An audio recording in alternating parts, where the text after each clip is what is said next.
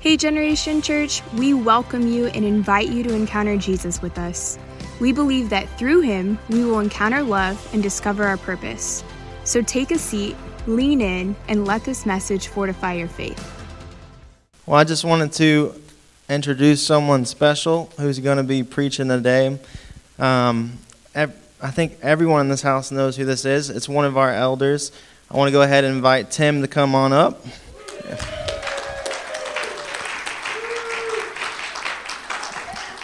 And I know,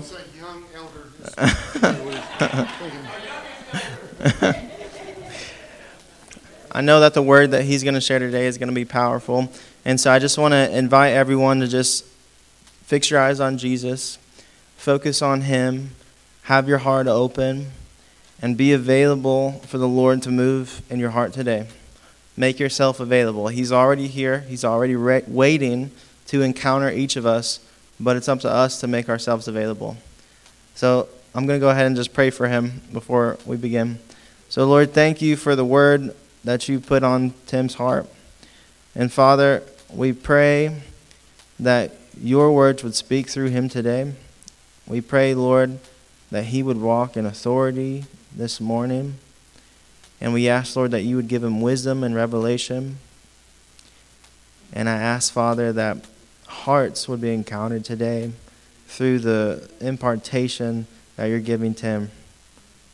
In Jesus' name, amen. Don't hold back. Woo-woo. Uh-oh.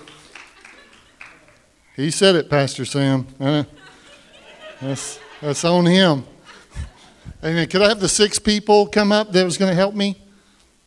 I hope they're all in here. Uh, or Miss uh, Yo. All right. So y'all two are a team, Megan and Brocky, you two guys. Uh, got some stuff here. Game on. All right, so what we're going to do, we're going to try and do this real fast. So we don't waste a ton of time. But uh, each each team is getting a, a glass. Come and grab those.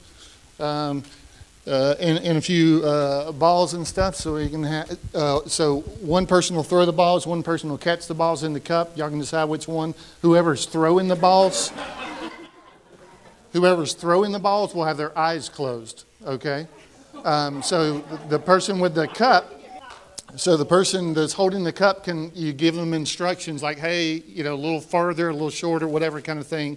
Uh, you need to address to them, okay? So you can have like the people with the cup, maybe uh, right here, the glass. Uh, y'all just kind of spread out, the three people over here, and then uh, the rest of y'all maybe, maybe like right here is good. And uh, so we're gonna we're gonna give you each uh, um, maybe like six. We're gonna try and make this a little quick, and you can you can set these down, or there you go. You're going to, like six for each team, you can set them down at your feet or however you need to do it. And then the people that are catching over there, uh, we're we're on the honor system here. So the ones that actually you catch in the cup, just keep count of how many you have. And uh, at the end, we are playing for this fifty dollars Visa card. So little little inspiration, a little motivation. Yeah, just got real. Just got real. All right. So, um, uh, yeah, you can you can move all your hands. You can't move your feet. All right. Um, and you guys can't move your feet. So, uh, so you you can. Uh, no, we're not even gonna get a practice shot. We're just gonna we're just gonna go for it. So we ain't got time. Okay. So, uh, kind of get your range in your mind right quick before you close your eyes. And then uh, and then you can go and go at your own pace there, but don't take forever. So, all right, you ready? Close your eyes, drawers, and let's go. Mm.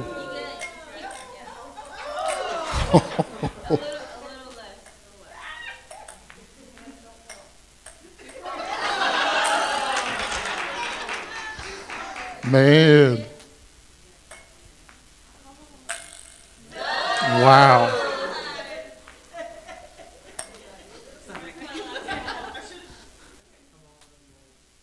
You can give them, give them directions, you throwers. Is that all yours? Well, you have six? Yep. Okay. Are y'all all done? Yeah, we're all done. All right, how many how many we'd have that you caught? Did, zero, zero? How many did you got? You got some. Three? All right. Good job.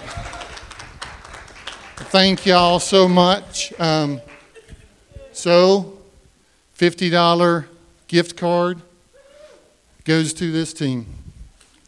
Here you go, Megan. No, no, no, no.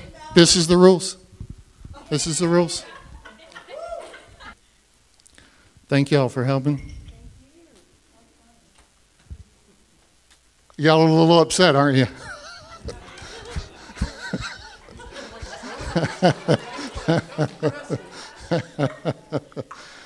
That was a good job. But it wasn't fair, was it?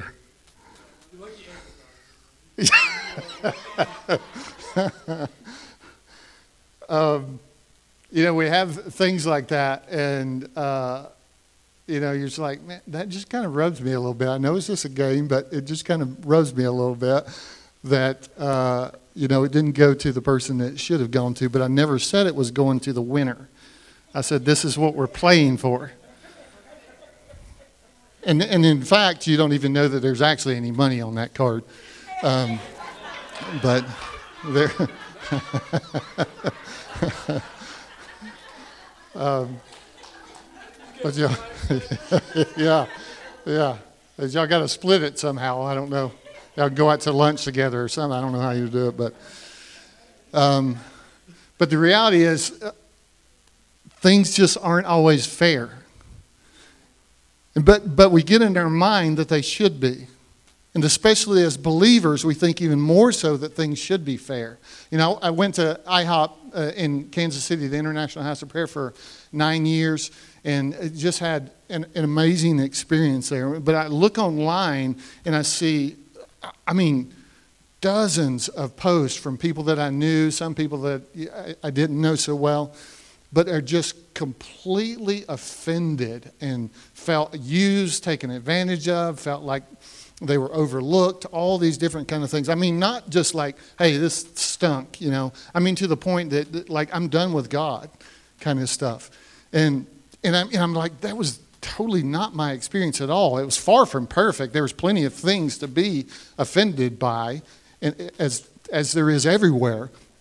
But I was like, man, it's just not my experience at all. I just can't even understand how it would be so offensive that you would walk away from God, you know, and uh, just this whole, uh, I think it's called deconstruction movement. I don't know if you heard of that. I mean, so many people throwing themselves into this because like the, the religion that they were brought up under, it, you know, it just, it wasn't fair, you know. It, it didn't fit their needs. It didn't meet them, all those kind of things, you know.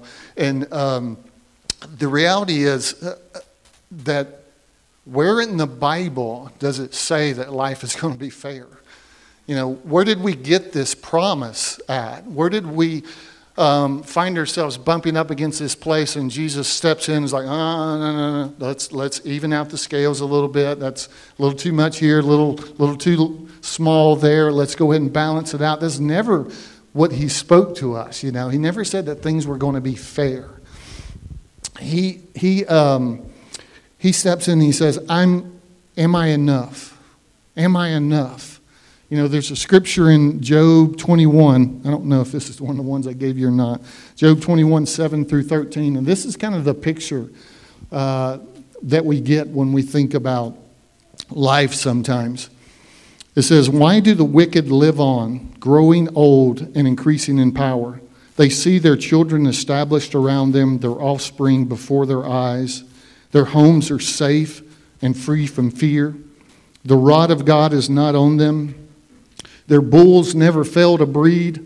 That's great news right there. "Their cows calve and do not miscarry. They send forth their children as a flock. Their little ones dance about. They sing to the music of timbrel and lyre. They make merry to the sound of the pipe. They spend their years in prosperity and go down to the grave in peace." And that's really the kind of the picture that we get a lot of times, you know, when we think about life and we look at about the situations that we've walked through, the relationships that we've lived with, you know, the, the parents that we grew up under, the, the the churches that we've been to, you know, just this picture of like, why why do I do all of this? Why don't why am I the one that's always giving and giving? And it seems like nobody ever uh, invites me back. I can get real personal right here, but I'm gonna. Uh, uh, just uh, thoughts that I've had, you know, just like, I mean, just, just the constant, you know, the little things of like, why, why am I always the one that's making an effort, you know? Uh, I, I mean, so many things just ramble through our mind. And when we think about this reality, that just things just don't seem fair a lot of times. And I want to look at a couple of uh, pictures, uh, first in Genesis four and uh, verse six. And this is, you know, Cain and Abel. The scripture, Genesis four six says, "Then the Lord said to Cain, why are you angry? Why is your face downcast? If you do what is right, will you not be accepted? But if you do not do what is right, sin is crouching at your door.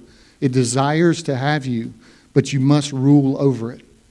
So this this picture, you know, uh, Cain brought his offering to the Lord. Abel, his brother, brought his offering to the Lord. The Lord was pleased with Abel's offering. He wasn't pleased with Cain's offering. And there, you know, it can be a reason we can get into why, but that's we don't have time to dig into that. The the, the primary focus is here is is that um, the Lord wasn't pleased with Cain's offering, and he approached him, and he said, "Hey, I'm not pleased with this." Cain got offended. And then God came to him and he says, "Why are you so upset? What's wrong? Talk to me." What was Cain's response? Silence.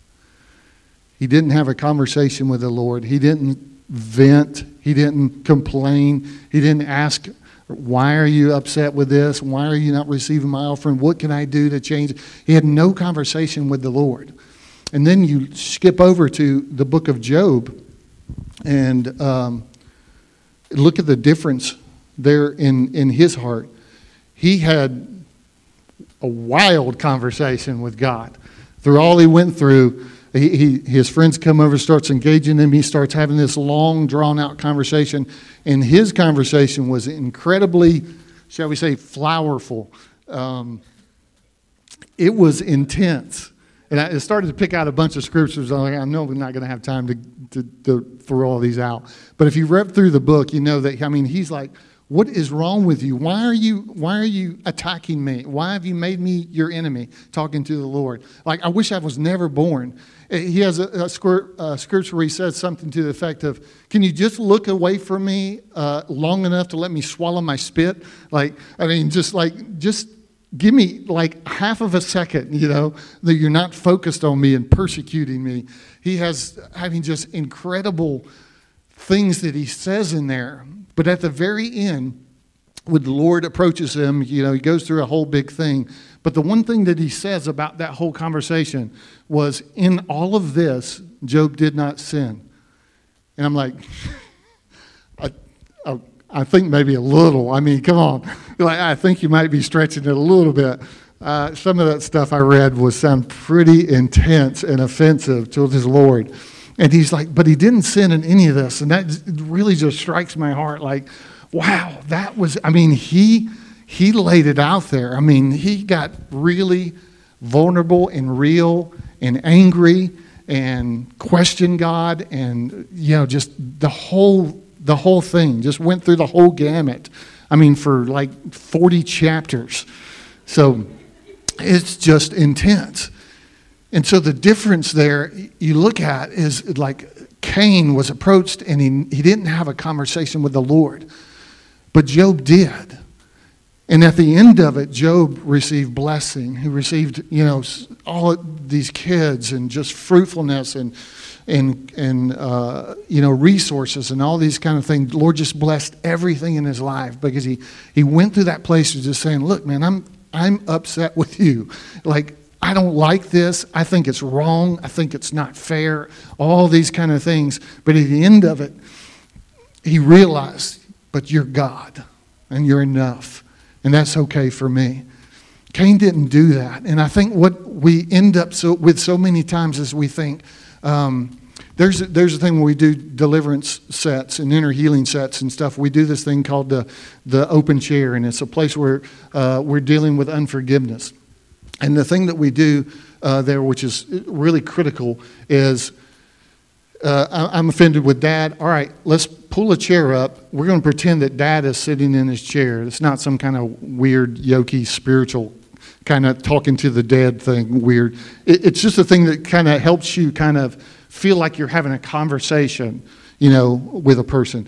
And so we say, all right, we want you to talk with Dad out loud in front of us and just tell him all the things that he did, all the ways that he hurt you and offended you, what you needed from him, what you expected from him. And then we go on into, you know, forgiveness and different things like that. But the but the point is that so often when we get hurt and offended and broken, we never have a conversation like that.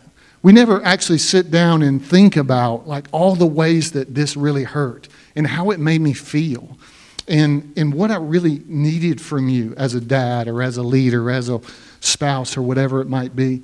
We we never kind of have that conversation, so we never get to, uh, we were just talking about this little part this morning about we never get to actually explore our emotions, explore our feelings, explore how things hurt us, how they affected us, and and what we think about ourselves, what we think about others, and how we use that to filter all of our relationships and all of the decisions and choices that we make going forward in life.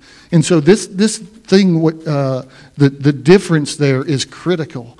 It, and what God is calling us into is this place of just bring it to me. Like, it, you know, we had the... We had a deliverance set in, in Casey one time. We're in the, I don't, I don't know if you're familiar, it's a prayer room. There's a team up doing worship twenty-four hours a day. And, uh, and it's a big room. You just come in and go anytime you want, day or night, and just pray or read your Bible or sing along with the worship, whatever you, you want to do. On on the around the back and sides are these little side rooms, kind of like the nursery room, and you can use those for meetings and different Bible things and stuff like that. So we were doing an inner healing set in the very back one over here. It's, it's a pretty big auditorium, and it's, you know it's got glass walls so you can see in, but it's it, it's a little quiet, um, and the music's really loud. So uh, so we're having a set. We we have a guy. He, he'd had uh, just gotten molested as a kid. This is a Big dude, big dude, and uh, so we're we're telling him how we're going to go into unforgiveness for this person that did this. I, I said, I don't know if I should have said this. I, I said, hey, bro, don't church it up. I mean, let's let's let's just get real. Let's just share your heart, and and and and don't you know feel like you've got to say things real flowery and, and holy and all that kind of stuff. Like let's let's just let's just deal with what's in your heart. Well, he listened to me, um, and he got free, and uh, so he, uh, we had the you know the open chair. He got up and kicked the chair across the room, and uh, which got our attention real quick. And then he he just starts screaming, you know, and and uh, and already people in the room are kind of like, what, what is going on? Then he starts just cussing. And, I mean, yelling. I mean, he really was just touching, you know, some just real painful, hurtful places in his heart. And and I'm looking at the guy that we're, you know, ministering with. I'm like, what, what do we do? Do we, do we stop this? Do we let him go? I don't know. Like, everybody is like, like now we're like four rows up is turning around like going, what in the world is going on? I mean, even with all the music, everybody's like, what is happening over there, you know? And and we're both just kind of like, you know, taking a step back because he's, he's just letting it out. And, uh, But that that place, you know, just brought him such a measurable healing. I think some other people in the last four rows probably needed healing after that.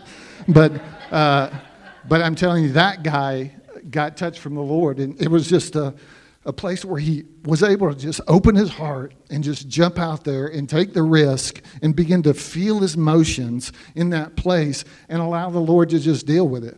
And, you know, similar to Job, I'm sure the Lord wasn't saying, all right, um, that was good. Next time, let's tone it down a little bit. Let's watch the uh, the the the cussing bombs. And uh, no, that that wasn't the conversation I'm sure the Lord had with him. The Lord was like, That's what I've been looking for, you know. Just that place of just being real and just sharing your heart. And I want to speak to that. Because, the, the you know, the reality is that's what his emotions were. And that's whatever our place is, that's what our emotions are. And and, and you can kind of uh, soft pedal it and, and miss it and step over it because you think that that's the right thing to do. And and, and, and I'm not saying let's, let's all, you know, at the end of service, let's come up to the altar for prayer and let's everybody just start screaming and cussing. That's, that's not even at all what we're looking for here today. Um Sam and Eliza will come back early from sabbatical, so uh, we, we don't want that. Um, but what I'm saying is, like, let's let God into that place, those raw places of pain and of hurt and of discouragement and disappointment and anger and frustration because life isn't fair, you know? Just let him into those places. And what happened in that reality with, with uh, Cain is that he... He had a spirit of murder that came on him because of that offense, because he didn't deal with it. He kills his brother and then suffers all the repercussions of that. What we do when we step into that place, hopefully there's not any physical murderers in here today, but um, or any murderers to be, but we do step into a spirit of murder in our hearts. And what happens in that place is because of the place of it, it wasn't fair.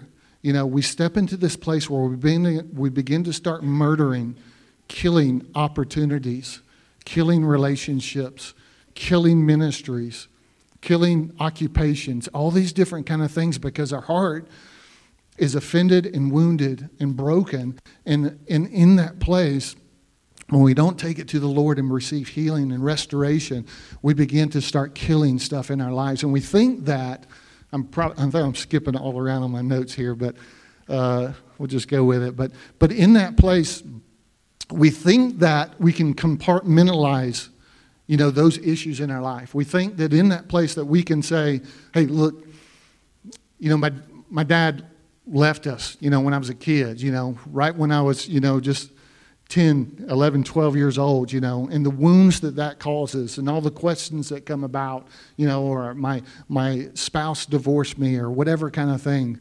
Uh, we, we think that we can take that and we can compartmentalize and we can just shut that over here in a closet and close it up and say, look, I'm just, I just, I don't have the bandwidth to be able to deal with that right now. Like I've got financial issues, I've got problems at work with my job, I, my kids are this, my... my, you know, boyfriend or girlfriend is, is, you know, wearing me out on this kind of thing or whatever it is. My health is is bad. I'm I'm tired. I've got, I'm fifty-five and I've got two little kids. I don't, I don't know why that happened, uh, but um, I'm exhausted all the time. You know, it's, it's like all these different things. So we think that we can just take that and say, let's just put that on the shelf. Like I, I've got too much other stuff on my plate right now to be able to deal with this. And we think that life is transactional, that, that we can, I can put ten dollars into this area and I get ten dollars back in a different way. That's not how it works. Life isn't like that. It's not transactional. We can't say I invest into this and this is what I get back. And no, sometimes you invest and you invest and you invest and you invest and you don't get anything back. Sometimes it feels like you're the one that's uh, not doing anything and, and, and you're just getting blessed, blessed, blessed. Usually we feel like the other people are like that. Uh, um, but the, the thing is that what the Lord is calling us into is the reality that that you, you, you can't section off areas of your life because it's it's not timely for that kind of thing. Because the, the reality is that we think that, all right, if I put this on the shelf, I'm going to be okay to deal with these other things. And we think that that is not going to influence our choices and our decisions in all the other areas that we're dealing with. But it's it's it's wholly untrue. Because even whether whether we're conscious of it or not, that thing is influencing every choice and every decision that we make in some way, in measure. And we and we don't recognize that a lot of times, but but we we make choices um, as someone comes and uh, does something like whatever. They just they just offend us and they and they wound us. And we take that posture as just like, you know, I'm I'm just I'm just done with this, you know. I just, I can't process this. I can't deal with this. I'm tired of being the one that always goes the extra mile. I'm tired of being the one that's always giving. I'm tired of being the one that's always inviting this person or or, or helping this person. And, and every time that I feel like I need some help with something, everybody's gone. Everybody's busy. I'm tired of being the one that's always like, you know, forgiving. And the other person always seems to be the one that's offending. I'm tired of being the one that that always uh, is serving. And, and whenever there's a promotion that comes up or there's a position, I'm always the one that gets overlooked. You know, all these different things, you know, that, that affect our hearts and wound our hearts and wound our spirits. And we think that we can just put those on the shelf. But God's saying those those things are coming back and they're affecting our lives. Because when you when you get offended and wounded and hurt in places because things just don't seem fair, um, we begin to murder stuff. We begin to, uh, you go to a ministry, you you volunteer, you serve, and then all of a sudden you get canned. You know, they say, ah, yeah, I don't think you're really fit for this. And you're like, I'm the one that was doing all the stuff. Like, I'm the one that was doing all the work, you know. And with that person over there, you know, I don't want to name names, but his name's Robert. And uh, that guy doesn't do jack squat. And you made him the leader of the team. Like, he does nothing, you know. Um, um, but... That, but that place where we're walking into that and we, we think we can uh, just, you know, just shut it down and stuff. God's saying that that thing is going to come back and it's going to affect you. And we've got to get to that place where we recognize that things aren't going to be fair. God never said that we're going to be fair. There's going to be places of injustice. There's going to be those times when we get overlooked. There's going to be those times when we get offended and uh we can't step into that place of just saying like, dude, I'm just done. Because in that place, when that kind of thing happens, what we start to do is we, we get the spirit of murder and we say, look, I, I'm done, man. I'm, I'm not going to serve again. I'm done serving in church.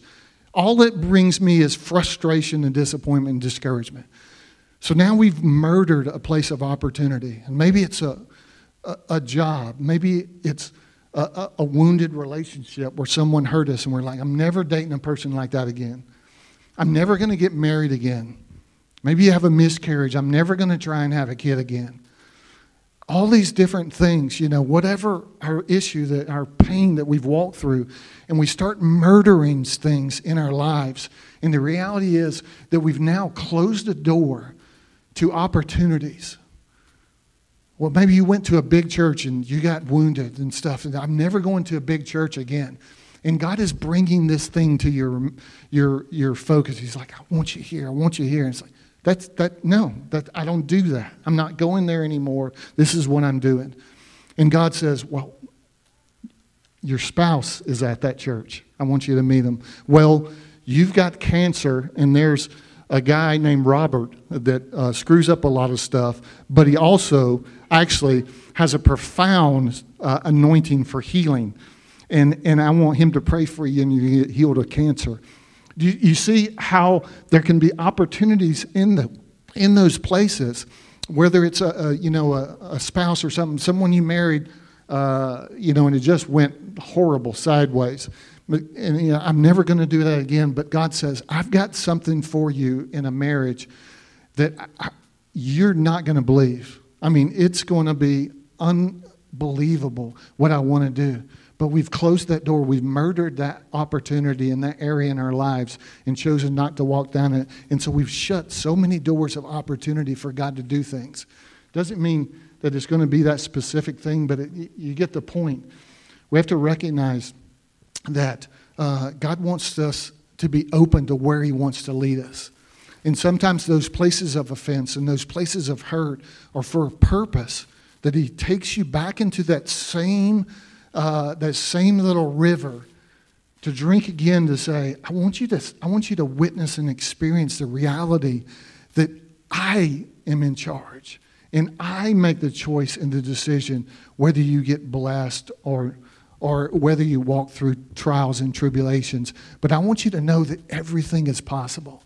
And if you don't see me take you through something that's really tough and really difficult, and then take you back around the, the block and back into that same thing, and let me show you what can happen when when you trust me and walk in in, in faith and, and, and be obedient to that little urging of the Spirit, you know, that I'm pushing you into, and let me show you how I can be Abba. You don't get to have that testimony going forward, you know. Those testimonies are crucial, that, that we walk through something. It was difficult, it's hard, it's traumatic, all those kind of things. The Lord brings us back, walks us through that same thing, and then blows our mind with the stuff that he, do, that he does. But we get to have that testimony and share that, not only for our own hearts, but for people that are around us. You know, there's uh, scripture in John eight, uh, John twenty-one eighteen, and I think this is one of the ones that's up there, but... Uh, It's uh, the Lord talking to Peter. He says, "Very truly I tell you, when you were younger, you dressed yourself and went where you wanted. But when you're old, you will stretch out your hands, and someone else will dress you and lead you where you do not want to go." Jesus said this to indicate the kind of death by which Peter would glorify God. And then he said to him, "Follow me." Peter turned and saw that the disciple whom Jesus loved was following John. This was the one who had leaned back against Jesus at the supper and said, "Lord, who is going to betray you?" When Peter saw him, he asked, "Lord, what about him?" Jesus answered, "If I want him to remain alive until I return, what is that to you? You must follow me." And so when we look around, sometimes we see people that we feel like everything that they do is blessed and everything that I do is cursed, you know? Where, where's the balance? You know, I'm I, I'm not like some... Uh, wicked unbeliever. You know, I'm walking with the Lord. I'm trying. I'm trying to live uh, righteous, holy life and love God and love people and stuff. Where is the balance in that? I don't understand it. And and and Jesus, you know, says that to Peter. Peter, he just he just told him, he's like, "Hey, bro, um, yeah. By the way, you're gonna get uh, jailed and crucified and everything at the end of your life. So keep keep serving me." Um, I mean, that's going to be why you're going to get crucified, but let, let's keep doing it, you know, walking on out, and, uh, you know, it, it'll be good. It'll wash all out in the end. Uh, and he just tells, you know, Peter this, you're going to get crucified. And he, he looks at John, and he's like, "Well, you know, what about him?" He's like, "You don't worry about him. What if I bless him with everything that you don't get all the rest of his life, and and you get the crucifixion?" He's like, "You don't worry about that. You follow me." Well, how is that fair? But Jesus didn't say that, you know, I, I'm come, I've come to, you know, make things fair. That's not what he came for. He came that we might walk the path that he has for us, that the, the, the, the clay doesn't get to tell the potter what to make with it. He says, "You come and walk the walk that I have for you, and you see the glory and the joy that I have for you, the treasure that I have for you." So we can kill that place of opportunities. We can kill that place of service to God when we get offended and we don't allow the Lord to come in and bring healing. The um,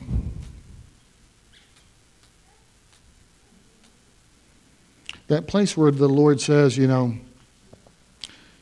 you know, "My yoke is easy and my burden is light." What does that mean? It means he wants to draw us into the place where he begins to take those things from us. He wants to draw us into the place where we're not carrying all that load. And we think that we compartmentalized, and we think that we put it on the shelf, and it's not uh, affecting us. It's not bearing any bad fruit, but the reality is it always is. It always is. It's affecting our decisions, our choices, how we see things, our perceptions, all those kind of things. The other place that we can uh, that we can shut down things is when we when we get uh, wounded. One was when we feel like other people are being blessed and we aren't. The second thing is when we get wounded and we get hurt and we get we suffer trauma and all those kind of things in our lives. And in those places, what happens is we begin to murder our identity. We begin to kill the places that made us who we are. We get hurt in a relationship and we say, "I'm never going to be vulnerable again." We we get uh, ran over and we say, I'm I'm I'm never going to be the one that's uh, not in control. we get overlooked, and we're like, I'm never going to be the one that uh, that takes a risk and steps out again. All those kind of things, on and on and on, fill in the blank. All those different kind of things. We get wounded in those places, and we begin to kill areas of our life. And we begin to kill areas of our heart. And we begin to kill areas of our destiny and our calling. Because now we're not who God created us to be. You know, I, I feel like one of my anointings is the spirit of joy. And I've touched that at times in great ways. And the other ninety-nine percent of the time, I'm way far away from it, you know. And but when I'm in line with him and, and communing with him, you know, that thing just, it flows. And it comes out of your heart. And and when we begin to kill little places of our heart, I won't be vulnerable. I won't take a risk. I, I won't uh, step out there. I'm not going to be walked over. All these different kind of things. It begins to kill those places in our heart. And the places today where, um, you know, so much of the enemy is coming against identity. It's, you know, hey, you know, you're you're different. You can, you know, be a man sleeping with a man and a woman sleeping with a woman, and that's okay. You know, that's you. That's who you are. You can uh, be a boy or a girl or a whale or a baby kangaroo or whatever you want to be, you know. Just just, just go with it. We know the reality is that that's not who they are. That's not who we are. And but the enemy comes in, and those things come out of trauma. They come out of abuse. They come out of neglect. They come out of all different kind of reasons why we get in those places, you know. Um, but the reality is, is when we don't allow the Lord to come in, invite him in to that place to bring healing and resurrection, we begin to murder, like Cain, the places of our identity. And we, we don't operate in the reality of who we are. And when we do that, we, excuse me, we shut down relationships. We close off our heart. We shut down our dreams. We shut down our expectations. We shut down the place of hope. That that that I can walk back into this place again. I may have just, you know, uh, gone through a horrible divorce, you know, and, and, and it wasn't what God wanted for me, but I feel like the Lord is really directing me in this area to step back into it. You know, if we shut that those places down, we, what we do, and we shut down the place that there is expectation that not only can I go back in that and, and be okay, but even more than that, I can go back into that and it be supernatural, and it be unbelievable and more than I ever thought or dreamed or imagined, because that's where God wants us to live, in that place of expectation and hope and desire. The wonder of God is that That, that he wants us to approach him in our places of prayer and intercession and be bold. The word says that I boldly approach the throne of grace with confidence. He wants us to approach those places with boldness and say, look, this is what I'm looking for, you know, and I'll be good with this. But I'm going to go in and ask you for five times that, you know. I want this, and I want, you know, uh, the Maserati and the swimming pool, and and the kids, and uh, and the hot wife. I asked for that, and I got one. How about that? Um, whatever it is, he's he's like he wants us to approach him in our intercession, in our prayers, with bold faith that you feel like you don't deserve. If you're praying for something you feel like you've earned and you deserve, you're not praying right. He wants us to approach him in that in that area that we recognize and we realize by, by sitting in his presence that he's Abba. And he wants to bless us at times more than what we're comfortable with. And if you've never experienced that, I want to encourage you. I, I have, uh, at least once that I know of, this in my head right now, of experienced blessing that I was uncomfortable with. I, I didn't want it. I wanted to sh- kind of shut it down. And God said, suck it up, bro, um, because I'm I'm I'm running this thing right here. And uh, but if you haven't experienced that, I want to encourage you to step into that place and begin to invite him into the place of pain and hurt and trauma. Tell him, tell him the ways that you've you've said, look, I'm I'm I'm done. Th- those places of brokenness where you just said, I'm done. I'm I'm not doing this anymore. I'm finished. I'm, I'm done trying. I'm done trying to, to be the one that steps out. I'm done trying to uh, be the one that, that uh, puts on a good face. You know, let's get back out there, champ. Let's go at them. You know, I'm done with that. Is anybody, am I the only one that's ever had those moments? God wants you to invite him into that place and, and just be raw and real and genuine. And don't church it up. Just don't do it in here. But uh, but just get real with him and invite him into that place and say, God, here's the five places I've shut down in my life because I just felt like I can't. I don't have the bandwidth to do this. And God's saying, you know, we, we think that we can shut down this little place over here and it not affect us, and just so I can just so I can get by and do these things and just make it. And God's saying, that thing is killing you right now. That thing is dragging you down so badly in ways that you can't even possibly fathom. And I want you to come over here, and I want you to bring this thing to me. And I want you to share it with me. Invite me in and just have a real conversation. Because in that place, I want to draw you in. There's a scripture, uh, Isaiah thirty. It says uh, in verse fifteen, this is what the sovereign Lord, the Holy One of Israel says, in repentance and rest is your salvation. In quietness and trust is your strength. But you would have none of it. This is a place of making choices and decisions in our lives without the influence of those areas hindering it, whispering doubt and fear into our lives.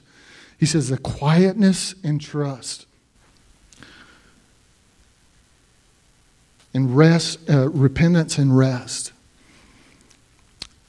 All right, so we've got all this stuff that we've broken and we've killed in our lives, all these places of pain and trauma that we've tried to push aside, that we haven't dealt with. So what do we do with that? It's not fair. It hasn't been fair. And the little, you know, little daily tip for you today that is totally free, it's not going to be fair tomorrow or the day after that either, just so you know. So... So how do we do it?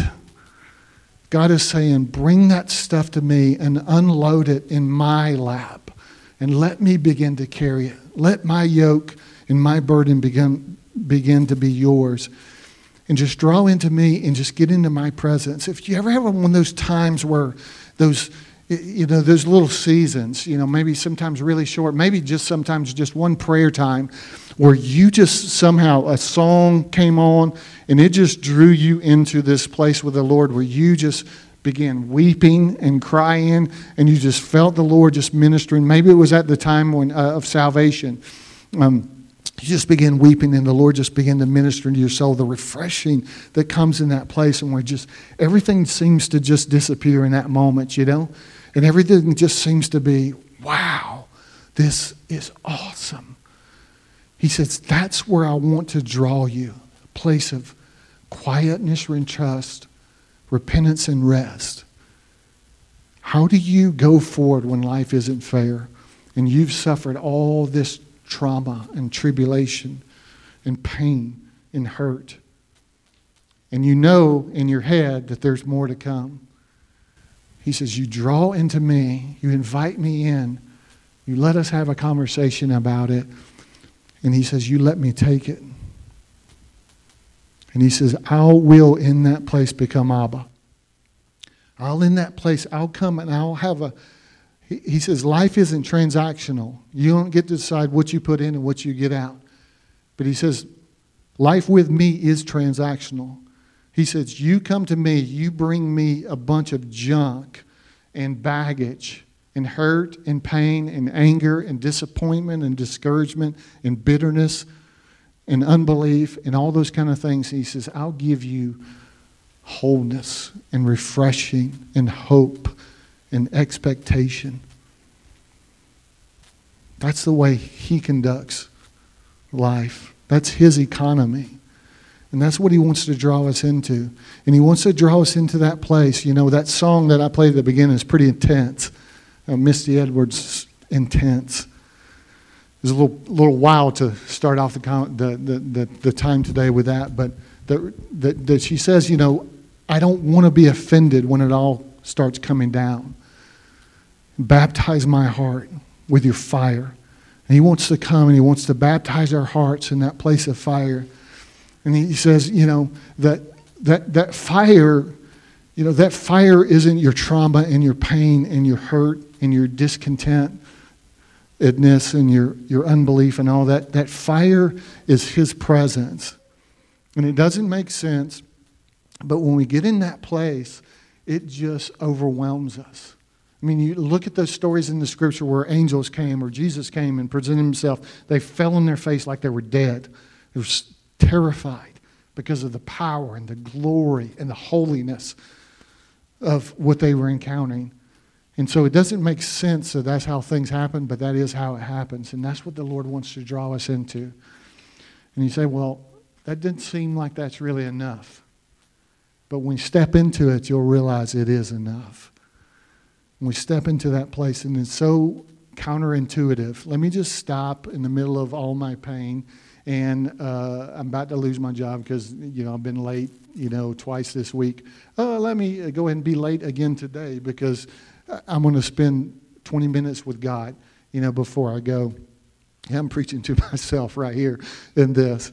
It's just that place of just recognizing that the, the counterintuitiveness of just the, the kingdom of God and his economy is so hard to grasp sometimes. And he says, you know, you want to make things logical. And the reason you want to make things logical is because you can do them without me. There was a, a quote I heard on, I think, one of the Bethel podcasts. He, you know, I'll probably butcher it, but he, it was something to the fact that the, the scary thing isn't... Um, The scary thing isn't how much we get done without God. The scary thing is how little we get done with God. And so the reality is, I've got God, I'm walking with him, whatever. But he's like, you, you're not inviting me into anything. Like, you, you, you, got the, you got the name riding on the tag, but you're not inviting me into the process. And so the, the, the reality is God wants to... He wants to be invited in. He wants to touch and affect our hearts. And he wants to show us that he says, my economy, when you get in my presence and then uh, under my anointing and my presence, he said, I'll, I'll, I'll blow your mind with how easy it is to walk with me. That doesn't mean you're not going to have pain and fear and doubt and all those kind of things. But the reality is that you're going to see something that's so much greater and so much more divine and so much more life-giving than you could possibly have imagined, that all those other things become quiet. And you enter into that place of rest, that place of trust with the Lord, that you're in this with me. And you know what, God? You're enough. You're enough for me. So we're going to take a... a short break, and you can go and get your kids if they're up there. We're going to have a, a greeting time. But as we go in, back into worship, and I want to, when, whenever you come back up, I just want to give a quick little uh, teaser thing uh, before we go into worship. But the reason that, well, I don't know why Sam and Eliza shifted the order of service, but but for me, I always thought that this was the most effective way to do ministry uh, or church. Um The, the the reason is you, you get a word from the Lord. He begins to speak to your heart instead of like, oh, maybe I'll run up for a quick altar time, you know, for a minute or something, and I'm out of here. You get a word from the Lord. We can go into worship time. So I want you to understand this is altar time. So you can sing and you can worship and you can dance or wave reverence, or you can come up to the altar and spend forty-five minutes laying before the Lord. On your own, you can kind of wave your hand or, or wave to us. We'll have a team come up and pray with you. That that's the kind of the, the bonus of this time is now you've got forty-five minutes of worship time to just take that word and just begin to question God. What does that mean to me? What are you saying to me? What do you want to do in my heart? God, where's the healing that you want to bring? So I want us to, to understand that, that, that this, this worship time is not just let's sit in our seats and let's worship, which is great, and that's and that's fine. But but if you want to spend some time just dialing in with the Lord according to what he spoke to you today, I want you to take advantage of that that time, okay? So we're going to do uh, like five minutes or whatever we're going to do, whatever we do at this time. And uh, go and get your kids, and God bless you.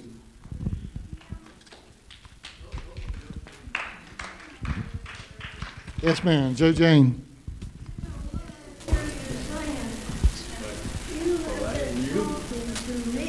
Yeah. Because I'm saying, oh Lord, how long? You know, how long am I going to have to put up with this wicked world? And so you have told us this morning how to solve that problem, and I thank you. But you've also tied your message into what Rick told us a few weeks ago. He said, are you ready to meet Jesus? Yeah. And that's what you're telling us. Get your act together, because he's coming back. Now, after the way we get ready to meet Jesus, one way is be obedient to the Ten Commandments. And so I have here the Ten Commandments in verse. And uh, they're so simple a child could do them. And so would it be all right if I lay these in the back, and anybody that wants a copy, just take, you know, take it. And my daughter gave me a printer, and so don't worry about running out, because I'll make some more. I'll put them back in for you. Okay, thank you. Now, I don't want to break the spell that you have put. You have put this heavy attitude of prayer and petition that we want to enter into now. And I just love you so much.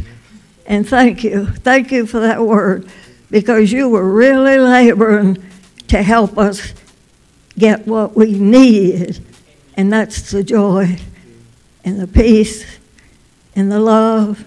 And you know, one day I looked in Revelation, and it says, because you have persevered to obey my command to endure.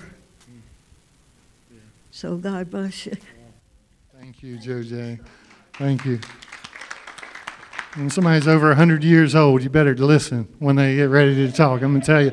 And JoJane is so thoughtful. She brings scriptures and songs and prints out thoughts and stuff and gives it to people every time she comes. She's so... Such a